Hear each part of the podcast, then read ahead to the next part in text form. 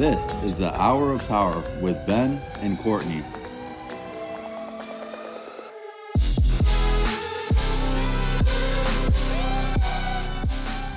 Hey guys, welcome back. This is episode 23. We are back in Redding, California. We've made our way across the seas and we have actually got a special guest with us today. Back to where it all began.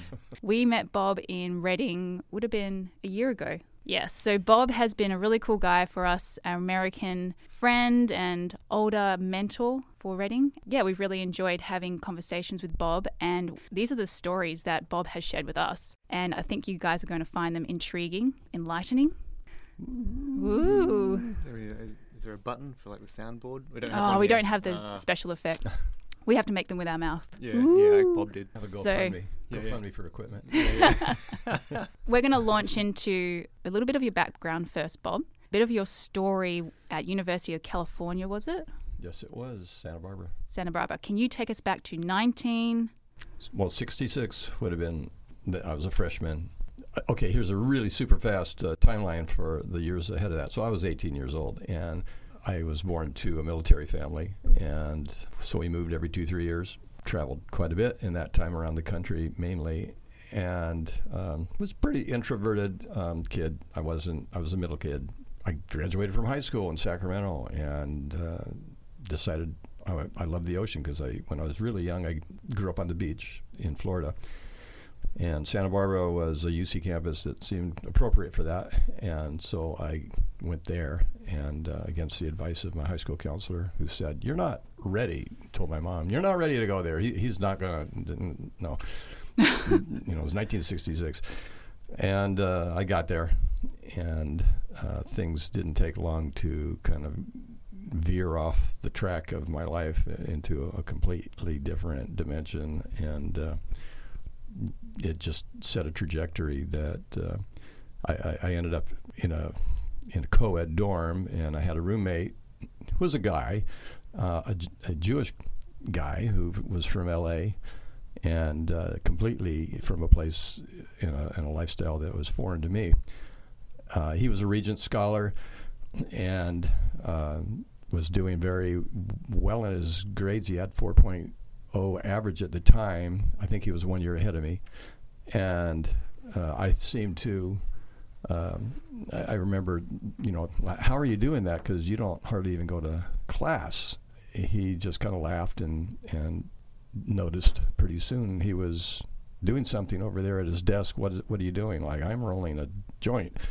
And what is a joint? You know, it's pot, man, marijuana, man. And, you know, it's pretty cool stuff. And I didn't know anything about that, and I started questioning him about it, and uh, it ended up with me insisting that uh, since he was a Regent scholar and doing well, that whatever it was uh, wasn't affecting his academic stature. This was a premature conclusion, because What's working for him might work for me. yeah, like I'm doing okay, but I'm not a Regent scholar.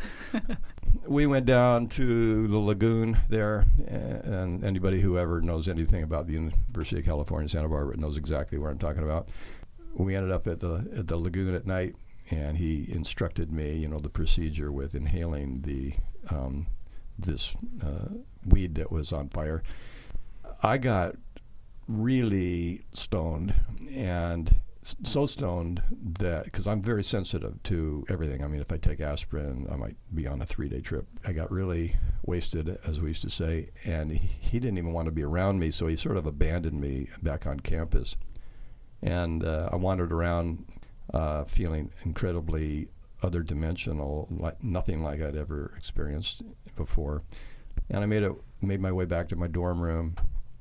He he didn't come home that night. I don't know what happened to him, but I just went in and turned out the lights and was feeling like I'm going to lay down, you know, and I did. And it wasn't very long before my body started to. It felt like I was compressing, like somebody had put me in a straight jacket that was like a blood pressure belt or something on your arm. I mean, my whole body felt like this thing is getting pumped up, and I, I didn't know, I, you know, nothing like that had ever happened to me. I couldn't move, and it just got. It, it felt like every muscle in my body was I'm going rigor mortis or something. And the next thing I know, I, I exploded. Like I had an inward explosion that launched me.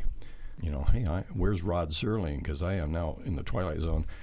I, I was just zooming through, it's, you know, the, the beginning of the Star Wars movie. You know, like, like way before there was a Star Wars movie. I know where these guys got this inspiration from. So you're laying in your bed. I'm laying in my bed, but I'm not in my bed anymore. I am launched. I mean, I'm not there. I'm gone. Not on planet Earth. There are galaxies and stars and things all around me. And it seemed like there were voices in that place, but I was going in an accelerating, it was like the speed of light. I mean, to go intergalactic, you got to be moving. And this was intergalactic because it wasn't just planets going by, it was whole star systems. Somehow I'm oriented in a way, and, I, and I'm not aware of my body. It's really not there. Um, I'm just a ball of consciousness or something. And way up ahead, there's a, a unique light. I'm moving toward that. And after a brief time, I splashed into the center of that light. How do you even know time? Like what what is that concept when you're not here on earth? It was so irrelevant that I can't say because there was wasn't an it wasn't an, an element of the of the experience. There was no clock. There was no measurement. Like, how long have you been traveling? It could have been. Probably how long's a didn't piece even, of string? I imagine it wouldn't have even crossed your mind. Didn't even cross my mind. Too I much mean, going on. Like Rip Van Winkle, I was not there uh, in the time zone at all. There's no time zone here. You know, time is like on Earth. It's a, a function of the sun going. You know, we're Orbital going around, rotations. Yeah, and all that. Well, now we're in like deep space. You know, beyond deep space. So could you see stars? Yeah. Well, not anymore. Once I splashed into the center of this consciousness, there was no more outer space. There was no more planets. It was totally gone. I was inside of something. Pitch black? No, pitch white. Oh. pitch light. It was it was light, and I'm thinking the only thing going on is what you know this whiteness and incredible feelings of rest, stability, and peace. You know, not like anything I'd ever experienced. And I'm thinking like, wow, what is going on? You know what? Where am I? What is this?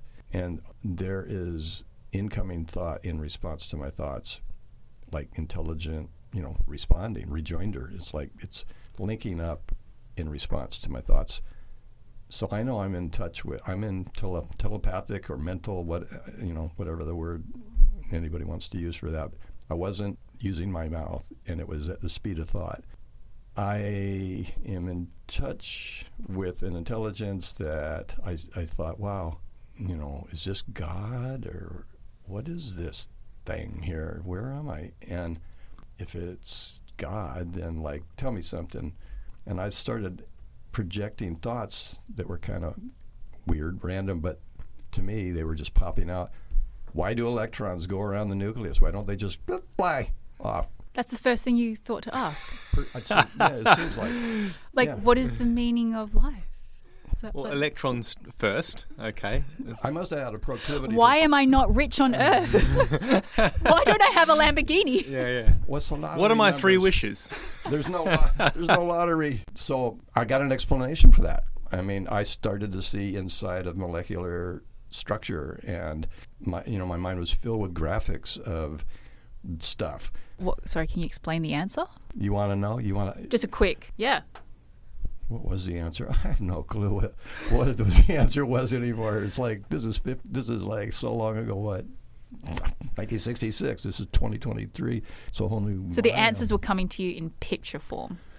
super fast informational downloads. You know, in the Matrix movie, I don't know uh, people. Most people seen the Matrix in America anyway. Like Trinity needs to uh, learn how to fly a helicopter. I don't know how to fly. This, you know, get plug in, and, uh, all of a sudden, like, no problem, it takes off in the Cobra gunship. So it was like that. It's I'm having information injected to into my brain from somebody other than a human teacher or a book. So I was get I was listening to that, and then the next thing I, I I mean, I can't guarantee that's exactly the chronology of how the questions came up in my mind, but the, I, I remember what about electrons? Why? Tell me that. And then after we're done, I go, why is there war? What's that about? Why, why is there war? And I got started to get this explanation about human motivation and what people are about and Interesting. why they, you know, they want stuff and they can't get it. And Like internal motives and human Yeah. nature. it's a failure of communication, uh, or or else like I want what you have and you don't want to give it to me. That's a problem. How bad do I want it? I want it so bad that I'm willing to do anything, including like if you're not going to take your hands off that thing and give it to me, oh, cut your hands off, so you can't hold on to it anymore. And And you're in the light, and the light is and just I'm in the light, and it's just complete mental synchronization. I'm so out there that I am beyond having my mind blown by the fact that I'm so out there. I can't even comprehend what's really happening. I'm just kind of flowing with it, and it seemed all great. I mean, it, it, I was so comfortable. It everything was so good. So, like, at no point were you ever feeling like overwhelmed because of Nope. everything that's going on, but there was still like this. Yeah, it's no not a bad trip. This is not Yeah. freak out, no panic attack, no like anything. I it, it's not like how do I get out of here. It's like how do I stay here. All right. you know, Okay. this is better than anything. Every question I would ever have is n- known by whatever's around me here, and they're willing to, or they, he, what, she, whatever, are willing to tell me that information freely, and I'm comfortable. I, I don't need a better piece of furniture because I don't even have my body here. I'm floating in peace, and I don't need any friends because I got a friend here. Uh, it seems friendly, you know. I was good, and that went on for probably in real life back there, hour and a half, and then I remember I'm moving backwards. I can feel myself moving back. Then I have a problem. Now I have a problem because that's not good. I instantly, it started to feel not as good. I know where that is. That's back there in that life of 18 years, which was full of a lot of crazy stuff, trauma in school. You know, sit down, shut up, don't do that, put that down. You know, eat that. Chinese Yeah, eat that. teachers. You know that liver on your plate? Eat it. No, God, no, please. You know, you know all the trauma. in some sort of trauma. concentration camp. That's I was right, right. I uh, right. That's what you turn around and look at that your, at your life, and you go like, I got born into some kind of mental hospital. Everybody here on this planet is crazy, and they're after me. But that's in comparison to, To- the, to the this Where you place, just to the place where I was. consciousness and this light that you were enveloped in. There was no malevolence there. Malevolence. Did I just say I make up a word? that's okay. You can make up It's words on this cool podcast. Malevolence. Uh, Malevolence. It's irrelevant. There's no evil you just got agenda. to say it with confidence. Didn't feel evil. Didn't feel threatening. Didn't feel like I did something wrong and I'm going to get in trouble or I didn't do it the right way. None of that stuff. So I'm going back, back, back, back, and I'm like literally like on the end of a some sort of a stretchy band, and it's pulling me back. I am. I feel like I am crying, but I don't really have tear ducts there. But I'm like I'm going, no, no, no, no. You know, I don't want to go back. And I kind of turn around now, and I'm looking where I'm going, and hey, that's planet Earth. Whoa, that is. I definitely recognize California. Whoa, I see Santa Barbara. I see you, and there, there's the roof of my dorm. I see myself through the roof in bed. I'm d- like, there's my body. Bam, and I am actually now in my body, looking out through my eyes. I'm feeling my body. It feels, you know, like when you, your hand or your finger falls asleep, your leg falls asleep, and the blood's coming back in, and it's come. It's like it felt sort of like that for a, a few moments, like my whole body had totally gone numb, and now I'm feeling it, and I move my arms. They feel like strangers, and I thought, I am an animated meatloaf. I, I'm just like living inside meatloaf.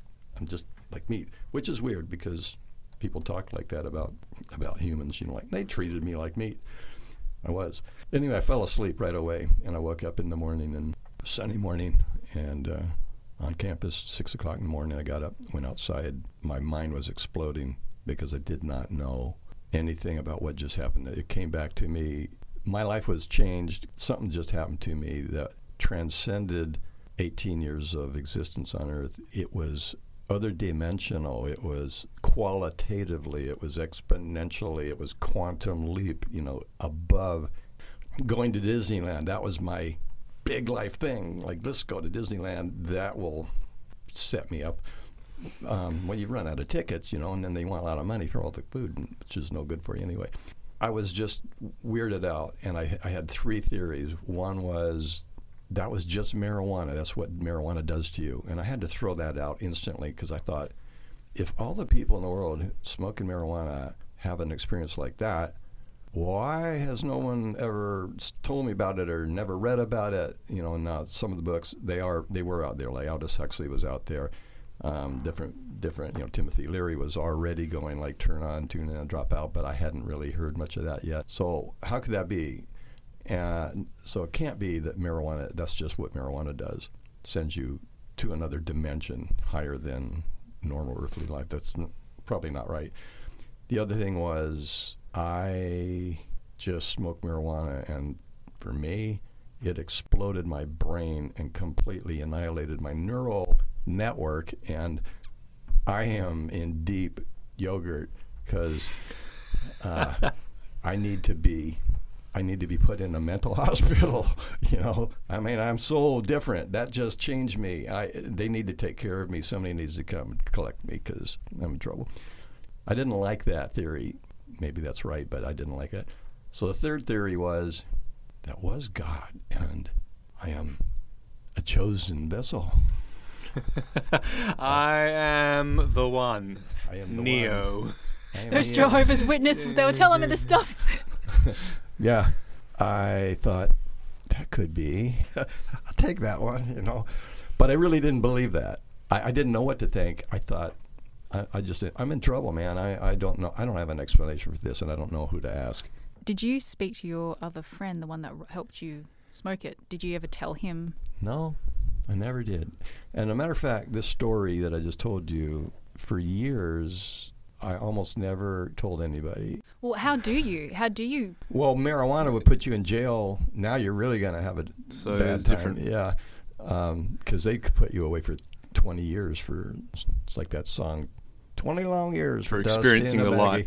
It's a conspiracy theory. See, that, that's why. It was a conspiracy. Yeah, I, I just it was not super much that way. And I tell you what, I wasn't that afraid because within days I had cut out large letters with a template that spelled on my dorm window broadcasting to the campus of the University of California Santa Barbara no hope without dope i had found the answer to life i had found the I didn't really know what the heck happened, but I felt like I'm a mess.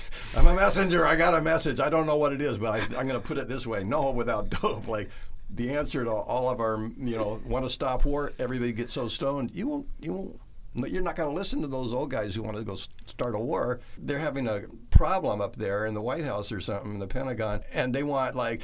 We got a problem that somebody needs to fix, but we're not going to fight about it. We're going to go find a bunch of youngsters who will give them guns and give them a license to kill and send them out there and go, go kill all those people and you can come back a hero.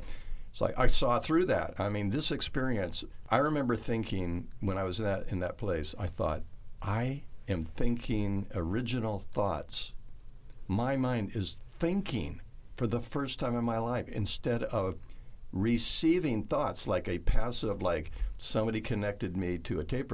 I was a tape recorder, and I'm here to have my parents tell me, my siblings tell me, all the people around me, my teachers tell me, they're all going to tell me, like, because I'm brain dead, because I don't know anything. I came out of the womb, I didn't know squat. I'm just hungry, change my diaper. That's all I knew. And they're going to fix that. They're going to give me the benefit of all that they know. There's a huge difference between that and starting to think, which means you're correlating and associating and connecting data in ways that are not, have not been fed to you, pre-digested and worked out. Okay, there's a state of knowledge that the world is in, but that state of knowledge is not the final condition. You know, that's why, you know, follow the science. What we got to walk, walk, stand around while you're bumbling and exploding things, and like your chemicals are blowing up and poisoning the. And we got to like wait for you to figure it out. Oh, that wasn't good. That nuclear bomb, it really messed a lot of people up, or whatever. You know, we'll just take all the mining, all the mining stuff. I know you're related to mining. No offense.